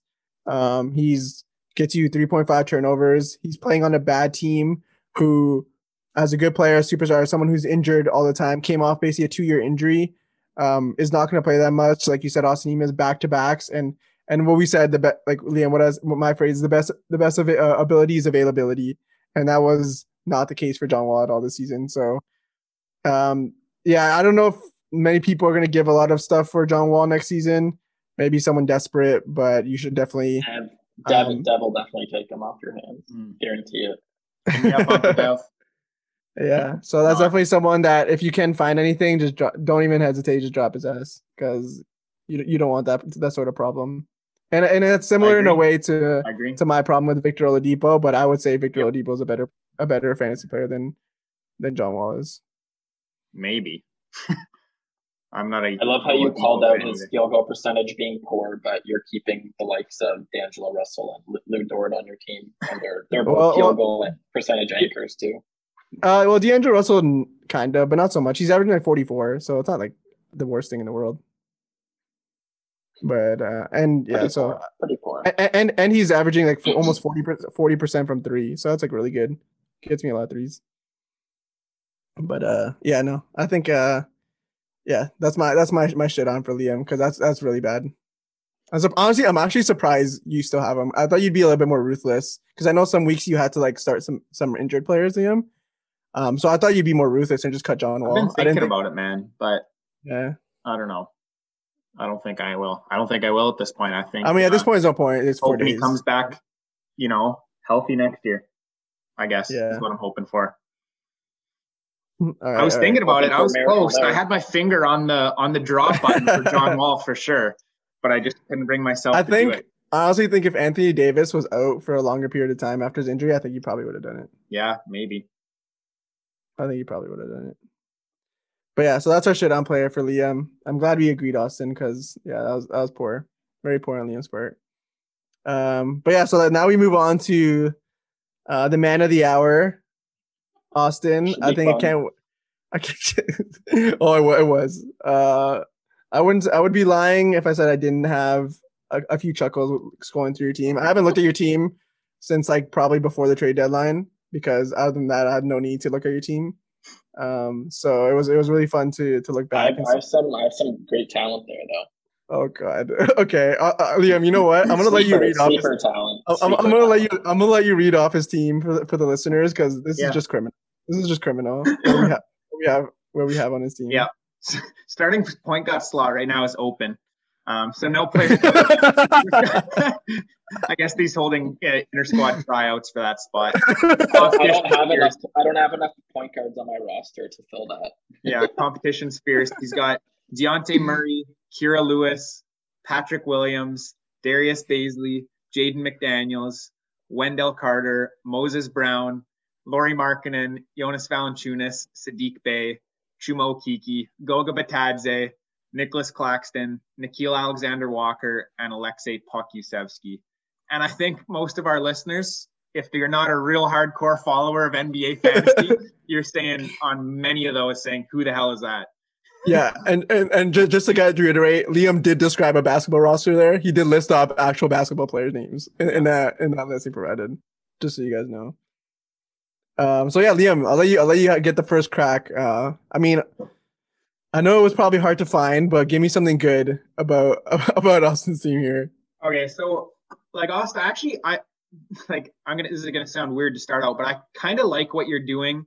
Like I do see, like you've obviously given up on the year, and you're kind of really focusing on like players that you think could be in, spots where they generate fantasy value next season if a couple things go your way. That was my strategy. Obviously, once I knew I was out of it. Yeah. So I do see, like a lot of these guys, I do see future fantasy value. So I like that. But I mean, the guy I'm going to pick on, there's a couple of guys that I'm going to pick on are both on the same team. And one of my former guys. Wait, do I not get a praise first? Oh, just go straight to the shit on. Right. I forgot we were starting with praise. Do I have nobody worthy of praise? I just go straight to that was actually hilarious. No, you do. If you're really forcing me to do it. No, I obviously like Deontay Murray and Jonas Valanciunas. Those are the guys that I wanted to maybe snag from you this season, but it almost felt too bad taking your only two gems that you have left. We couldn't get anything worked out, but Valanciunas has been an absolute monster this year for fantasy. He's a class player. Dejounte Murray, love his fantasy game, defense, efficient player, assists, rebounds. Like he pads the stats in multiple categories. But I guess maybe a lesser known one. I do really like the upside. Like a lot of these guys upside, I love. Pokuševski, I like. Goga Bitadze, I like the upside if he ever gets playing time. But I like Jaden McDaniels. I think for Minnesota, they don't really have like a power forward of the future. I think he could be it. I've heard him be compared to Jonathan Isaac before, maybe like in terms of statistical profile. That's who I see in him for sure. Yeah, I like his game a lot. And I love Jonathan Isaac. That was actually going to be Liam. You stole that was actually going to be my deep cut. Oh, yeah? for Austin's team. Yeah. Yeah. So if it turns out anything like Jonathan Isaac, you've got a gem there. So I like McDaniels as my hidden gem on Austin's team of nice. Yeah. Gems, to be honest, but I'm sure most of these guys won't turn out. Yeah. No, that's actually facts though. Like you have a lot of players that like young players that have potentials. You have a lot of like. So in Fantrax, it has an R next to the player's name if they're rookies. Yeah. Austin has a lot of those. But like a lot of these, like realistically, they're not going to pan out by next season. Like they could in the future, but you're going to have to, like we play an 8-man keeper. So this is our 8-man keeper rosters. So he's going to have to keep 8 of these players. Yeah, you're going to have to be bad for a lot of years if you're like waiting on, I don't know, like Goga or Pokuševski even, or Alexander-Walker or Lewis. Like that's you're going to have to be a patient man. Even Jaden McDaniels, I would say, is like maybe like 2 years away, 2 or 3 years away from being maybe the player that we hope him to be. Still really raw. So what your dilemma is, Austin, right? Is like, do you want to go? Like, do you want to at least are you going to be patient and wait for that? Like, how about if he has a down year next year and you like someone else? There's always new players coming in, a lot of rookies. So yeah. Yeah, it puts you in a tough spot. I mean, you're not trying to win anytime soon, so I get it. But yeah, and to the listeners, let's be clear. When me and Liam give players we like a Boston team, this is not someone that you would be rostering on your team. We're just doing it because it's compared to the rest of his team. If you're in a deep dynasty league, roster all these guys, I think. But if you're you're in the finals week of your non-keeper league, you don't want any of these players really. Yeah, like I would say the only players you want are probably like Dejounte Murray on your team or Jonas Valanciunas. That's it. For this week, yeah. So I think I really like Dejounte Murray. You actually stole him from Rapsy when you traded him. I did not know he was on the market at all, so I was super cheesed at Rapsy. I didn't talk to him for like a week. That he didn't tell me that he was on the market. So I was super jealous about that one. But yeah, so I give love to Dejounte Murray. I was going to do my deep cut with Jaden McDaniels. I had him on my team, I think, for 1 week. But then because you have to be patient with him, I didn't have the patience because I was trying to win some games. So I tossed him to waiver. I love Pokuševski as a rookie. I like Nickeil Alexander-Walker. Yeah, he was actually really hot. There was a period of like, was it like 9 or 10 games where he was like averaging like double when points. Lonzo and Eric Bledsoe were out. He was getting lots of time. Him and Kira Lewis were kind of alternating games where they were on fire. And then he just got hurt. He hasn't played since like April 4th, so he's been out a long time. And I think that's part of the reason why the Pelicans have kind of tapered off because he's a huge part of their bench. So. I think he's a key cog for them going forward for sure. Yeah, so I rate Nickeil Alexander-Walker. Probably that's probably another, I guess, deep cut instead of Jaden McDaniels because Liam stole him from me. Canadian. And he's Canadian, yeah. And he's Shea Gilgeous-Alexander's cousin. Fun fact. But so I like that. Second-year guard coming into his own. A little bit crowded backcourt in New Orleans, but honestly, I don't really rate Lonzo out. I don't rate Bledsoe at all, and really, I think he's had a really poor season this year. And Lonzo is he's improved a lot, but there is a lot of trade talks before the trade deadline, so they're not. I don't think they're sold. He's a free agent this year, is he not? I think so. I'm not sure. I have to check that. I'm pretty sure he's a free agent. Yeah. So there was a lot of trade talks, so it's obviously evident that Lonzo was betting on himself, and he wants more money. So I don't even think he's going to be there next season. We'll see what happens, but if that happens, I think you're set with Nickeil Alexander-Walker. You pick one of them. You don't keep both, do you? No. I'm gonna see how that I could probably keep no one. I'm just going to see how that backcourt plays out. I wouldn't be surprised if they move on from Bledsoe as well either. Yeah. So I'm just going to see how that's what a lot of these players are. I just want to go to the top. I just want to see how whether I think the Pacers are going to move on from Miles Turner and maybe give him a look next year. So that's just what I was trying to do here is get players that I think might be getting looks in the off season or players that have potential and kind of see where the chips fall. Fair. Yeah. I mean, yeah, you have nothing to lose. Like, we can't even make fun of you because you're acknowledging your situation, but it just frustrates me because you put yourself in this situation. This is a perfect situation where you could have not been in. And it's also important to note that as bad as Austin's team actually is, he does not have his first round draft pick this year. It actually belongs to Liam.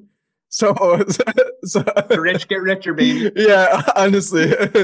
So that's a very frustrating part about all this, is that he doesn't even have his first round draft pick because he traded it for Otto Porter Jr. and Josh Richardson. Josh Richardson. Yeah, Josh. So that just makes it even worse. So I think that's what's frustrating about it, is that I think Austin poisoned his mind thinking that he actually could have a playoff run because he way overperformed last season, and he had that thought in his mind that he can continue. Am I wrong, Austin, or am I right about that? No, I admitted it when we were talking about the Toronto Raptors. I learned my lesson from them, and I cut my losses. I traded the likes of Gordon Hayward, cut Mason Plumlee, who was a beast for me. Cut lots of guys like that for the likes of upside. So yeah, fair. All right, so yeah, I think that covered basically our segment for shit on and praise. I guess we'll call it that for now. But yeah, I think we'll move on to something more, a little bit more. I wouldn't even say lighthearted, probably heavier actually, because there's probably a lot of arguing. But I did want to touch on a little bit Lou Dort. But before, I wanted to give some shouts to some fantasy pickups you can do this week. Liam or Austin, I don't know if you had any, but I'm just going to list some players off that are kind of hot. Yeah. So let's list them off because I think we're running out of time soon. We do have that Lou Dort conversation we want to talk about. So we'll do. So that mine was, we talked about Mo Bamba. He's been super hot this past couple of weeks because Wendell Carter's been out, so he's basically getting a lot of minutes for Orlando. So keep an eye on that. It gets you basically everything: rebounds, blocks, steals, and he gets points. He's getting points. So that's one. Also, Liam touched upon it as well. It's Kenyon Martin Jr., who I picked up. So those both are my pickups, and Campazzo as well. I think Campazzo's starting because Jamal Murray's out, and Denver's going to be playing some meaningful games this week. So I would definitely look out for those players. And yeah, if they have them out there, I'm not sure what they are percentage-wise on Yahoo or ESPN, but I imagine it's below 50%. Yeah. So if you need a win this week, that's a good shout. So you guys pick them up. Austin, what are your players quickly? So I had all the guys you had. One of the guys on my team, Darius Bazley, he's been killing it since coming back from injury. He's pretty inefficient scorer, shoots a lot, shoots around 40%, but does a lot in other categories. Another Oklahoma City Thunder guy who's getting tons of minutes, Moses Brown. If Mo Bamba's gone, he'll get you a ton of boards, get you defensive stats. Again, anyone on the Magic, Bamba, Cole Anthony, RJ Hampton, all killing it. And finally, Terrence Davis on the Kings. He's been absolutely killing it. He's getting around 30 minutes a game, 20 points. I like to see ex-Raptors succeed. So yeah, he's been killing it. So I think he could potentially win you a league. Yeah, he's a good player. Mm-hmm. If only he didn't beat his girlfriend, but he could stay in trouble off the court, but. Yeah, I think he's a solid player, and I think he'll be good for a long time. Mm-hmm. Okay, Liam, go ahead quickly. If we haven't covered them already. Yeah, you guys mentioned some good ones, and I just want to make like for, especially if this last week, if you're trying to win a fantasy championship, like you gotta really kind of dig deep. There's gonna be some players that have not played all season, especially on the bad teams like the Rockets. You know, maybe some Timberwolves, some Kings, OKC. Guys that are going to be stepping up and playing big minutes, especially in the last couple games. So just keep an eye on that. Keep a close eye on the injury report because lots of players are going to be missing time. So you could be getting guys that are thrown into, you know, like 40 minutes a night. Like that's a G League player. Like who's the guy in the Raptors there? You mentioned him earlier in the show, Austin. Paul Watson Jr. Yeah, guys like that. Like you're going to see some big performances. So some guys that I've kind of streamed in and out recently, Dwight Powell with Porzingis and Kleber being out for the Mavericks. He's been putting up good numbers. I've got Toscano Anderson right now, who's been playing some good minutes. He contributes in a lot of fantasy categories for the Golden State Warriors, who've got games that mean something. So like he won't be getting a rest or anything. And DeLon Wright, I was going to say he's probably owned in more leagues, but the Kings, and this is a point for Terrence Davis too, the Kings coach has said like they might not even bring De'Aaron Fox back. So with him out, obviously that's a lot more minutes for Wright as a point guard who brings a lot of defensive stats in fantasy. And then Davis as well was one that I had for that as well, since they'll be getting more playing time. So yeah, I don't know. Keep checking every day, guys, if you're looking for pickups to win, and see who's in, who's out, and yeah. Don't just look at like players' performances over the course of the season. You really got to look at like within the last week, within the last game, sometimes to see where players are trending. Yeah, look for injuries, and as well, I think there's 3 teams this week that do play 5 games. I think some of them play like today, but I believe Indiana is one of them, and I can't remember the other 2. So maybe look there as well if you have maybe limited amount of pickups and you want just players to play games. Look for those 3 teams that do have those five games being played this week. So that's important. That's a great point, Dan. But with those 5 games, you got to make sure they're guys that are going to play in all those 5 games, or else there's no point. Yeah, right? For sure. Yeah, for sure. Yeah. So yeah, there's some fantasy out for you guys if you reach this point in the pod. But we will get into the juicy stuff now, and that is a conversation of Ludort, my boy. Been a day oneer, and I like these haters here. So I don't know, how do we start this? Basically, I've been getting shit on for saying how Lou Dort is going to be a good player in the NBA in the coming seasons, but this was a majority fantasy-wise, right? Like, I'm assuming you guys, are not saying an actual like playing-wise in the NBA, but we're talking mostly strictly fantasy, even though sometimes it was outside fantasy, but we won't talk about that. But we're strictly talking today about fantasy. So I don't know. I'll let you, one of you guys, start off, make your case. You guys obviously very against Lou Dort. I can kick it off, Liam. Yeah, go on, and then you can kind of chime in. I'll tag you in after my beating, so you can finish off, Dan. All right. So I just don't see what you see in him. Again, keeping in mind we have eight keepers, and Dan's planning on keeping LeGuent's Dort. I just don't see what more opportunity he's going to get than he had this year. He's averaging 30 minutes a game. The guy's taking probably close to like 15 shots. Like if you look at some of the stat lines, he's put up some big numbers these past couple of weeks, no doubt. But the guy's been taking like, I think one game he took like 35 shots. Like when I don't even think he's taken 35 shots in his career. Probably when he's playing in like Montreal, I don't think he would even taken 35 shots then. Like the guy just hucks shots and they just seem to go in sometimes. Like he's terrible shooter. He's never been a good shooter anywhere he's gone in his career. Like look at his numbers in college at Arizona State. Like he's never been a good shooter. I will admit he's a good on-ball defender, but that hasn't translated to fantasy yet. Even outside of that, I don't see what he gives you where he's a plus fantasy-wise. Like just looking at his Z scores, like he's a .39 and three-pointers. So. And that, I think that's just coming from sheer volume. Like he's not a good three-point shooter, and everything else is in the red. So he doesn't rebound it well. He doesn't pass it well. He's not a good shooter. Like I said, he's not above average free throw shooter. And I think he's a good NBA player. Like he's definitely has value on a lot of teams, but I don't think he's going to be averaging 30 points a game or 30 minutes a game next season. I think OKC is going to draft someone in that shooting guard, small forward role, or bump up the guys, likes of like Teo Maladon. Shai Gilgeous-Alexander is going to play a lot more. They have a ton of cap space, so they could bring in a veteran playing in that spot. And another big thing is they don't owe a lot to him. Like he was undrafted, they signed him. I think he makes like $1.5 million a year. So I think they just sign him to extension though.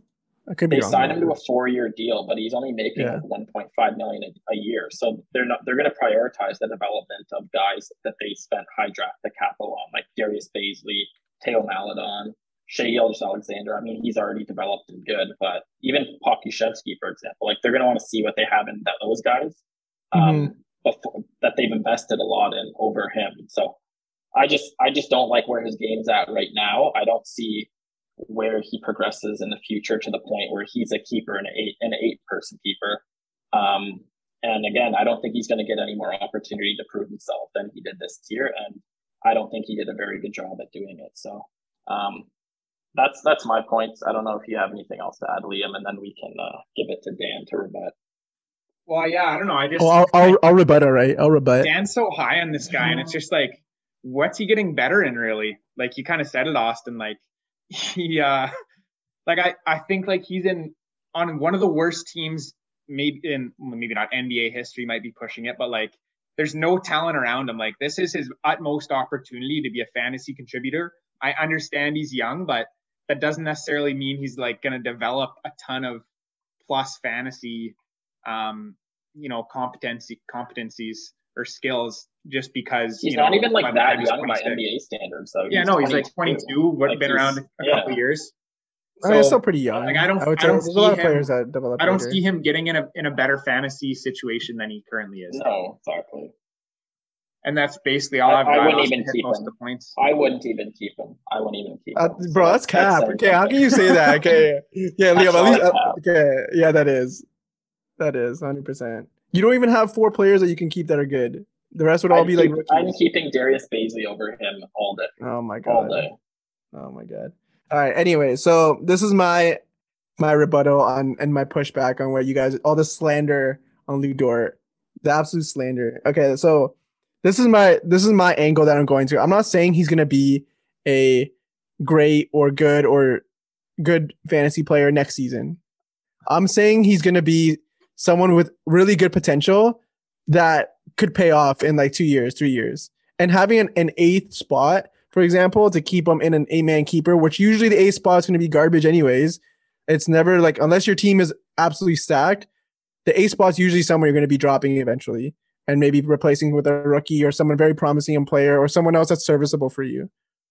Right? So that's my mindset. I'm not saying like, I'm not keeping him as my 4th keeper, my 3rd keeper. Like I'm not thinking he's going to be this absolute stud in the coming years, but he definitely has a potential to become that. So, and when I mean coming years, I mean like the next year. But he definitely has something potential to become that in the next few years.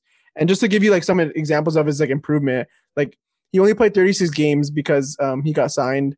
He got undrafted and got signed by OKC in 2019. He was averaging just like 7 points a game, 2.3 rebounds. His free throw percentage around like close to 80, 79 right now. It was at 79. His 3-point percentage was not very good. It was 29%, and his field goal percentage was around 39, which is around what it is now as well. But like the sheer volume, like you said, of shots that he did take gone a lot higher. So that's why he's at 14, but with around similar field goal percentage, but just the opportunity to be able to drive to the basket and have more opportunity to shoot and feel the game, I think is very important because I'm assuming you guys watched some games too. I'm not saying you guys didn't, but for sure, some of the games I watched, he looked like some of the buckets he was getting were tough. And like, there's not buckets that a lot of players. Yeah, I like him as an actual player. Like he's strong. Yeah, but that's what I'm alluding to. Is like I don't think he's going to be a amazing fantasy player now or in the next year, but I think he will be. He can become something like that. And that's why, like, where my faith is coming from, because I watch some of these games. I see what he's been putting up in his improvement from last season. He's shooting like 6% better from 3 this season. And if you have around like a 37%, he's 34.3. If you have around like a 36, 37% 3-point, I think that's respectable enough to be able to have defenders guard you closely in the line. Like I'm not saying he's ever gonna be like a Steph Curry or anything like that, but 36, 37% is pretty good. Right now he's at 34. Bump it up another 1 or 2%. He bumped it up 6%, 5% from the year before. So it's definitely doable. He's been improving. He's like you said, he was a ball stopper against James Harden in the bubble.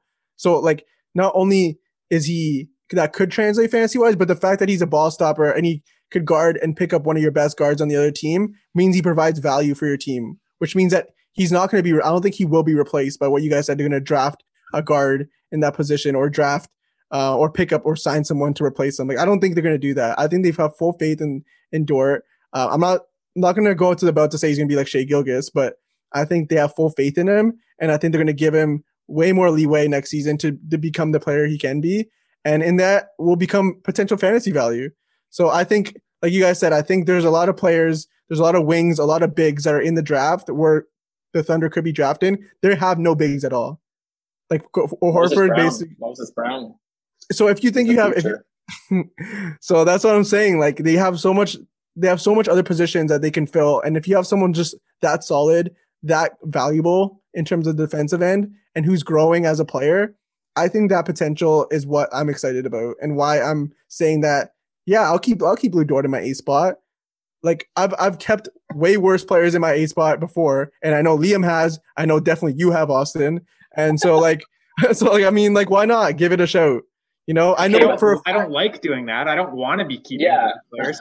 But that's the reality of that A spot, though. That's the reality of it. Like it's not. No one's gonna like. There was only one player last year in our fantasy team that had way too many players, and that was Jason Absey. But looking at your roster, are you gonna keep Dort over the likes of Oladipo or even like Isaiah Stewart? I think guys have a lot more potential. That's the thing. Like for example, like I'm gonna be straight with you, and I was gonna offer Oladipo, but like I'm sick and tired of Oladipo shit in terms of injury. So like if someone, I was looking to trade him in the offseason, and probably not for a lot either because I know what he's been through and I know what the scare is because he's missed a lot of games. But like it's players like that where like I've given enough for like in my fantasy team for Oladipo and been patient enough that I'm okay with shipping him to another team if someone wants to buy low for him. Like I'm okay with that because I actually was patient with him. I didn't just throw him away as soon as he started getting injured. So it's like players like that. I know Isaiah Stewart is someone very, very promising as well, and like for example, and like Kevin Porter as well. So like I'd have to see what I have in the offseason and what happens, like what who's being signed, what the draft is like, because obviously the draft's going to happen before we have to set our keepers. So like a lot of things factor into play, but I mean, I don't think getting someone like that in the A spot is really wrong at all, especially if like the reasons I laid out for. Fair. I guess we're running out of time. So I don't think we'll ever agree on this, but I mean, I guess we'll see what happens. Yeah. Yeah. Well, we'll see. We'll see what happens, but yeah, you listeners, let us know. What you guys have love for Dora? You guys just hate it. I think we need to tag LeGuent's Dort. Yo, we should have. Launch the podcast. Get him on the pod. Yeah, we should have should. Just shut these haters up. Let me tell him how overrated he is. I'm just kidding. He's not overrated. He's actually a good player, and I actually like him as a player. But fantasy wise, he just doesn't cut it for me. He just wouldn't be kept on my roster. He's gonna get there. Don't worry.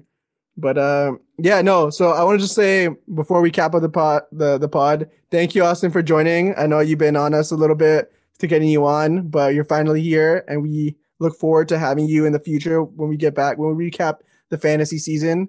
But yeah, thank you for coming on. It was my pleasure. My pleasure, boys. Thanks, Austin. Yeah. First of many. Yeah, first Absolutely. Of many for sure. In the off season, we're gonna be doing a bunch of like banter stuff and different topics because the basketball will be running thin then, and I'm sure doing a lot of draft stuff as well. So thanks again, Austin, for coming on. Thank you, everyone, for listening. We're going to start trying to do some more YouTube stuff, so maybe we'll get some of these pods recorded on video and upload them in the near future. So thank you for listening. Tune in to our YouTube channel and our pod weekly again. Thanks again, Austin, for tuning in. Thanks, Liam, or not tuning in, for coming on. Thanks, Liam, again, as always. We'll have a surprise guest for you guys next week. We're excited. Exciting basketball is happening this week and coming around the corner. So let's roll in the playoffs, baby. Let's go. I'm ready. Even without a Toronto Raptors team, I'm excited. Should be a lot of fun. But yeah, so play. Everyone, thank you again for listening. Get on our socials. Let us know what you think. We're going to be putting a question survey up. And let us know if you have any questions. We'll answer them live on the pod. We haven't done that. Maybe some people have some cheeky questions for us.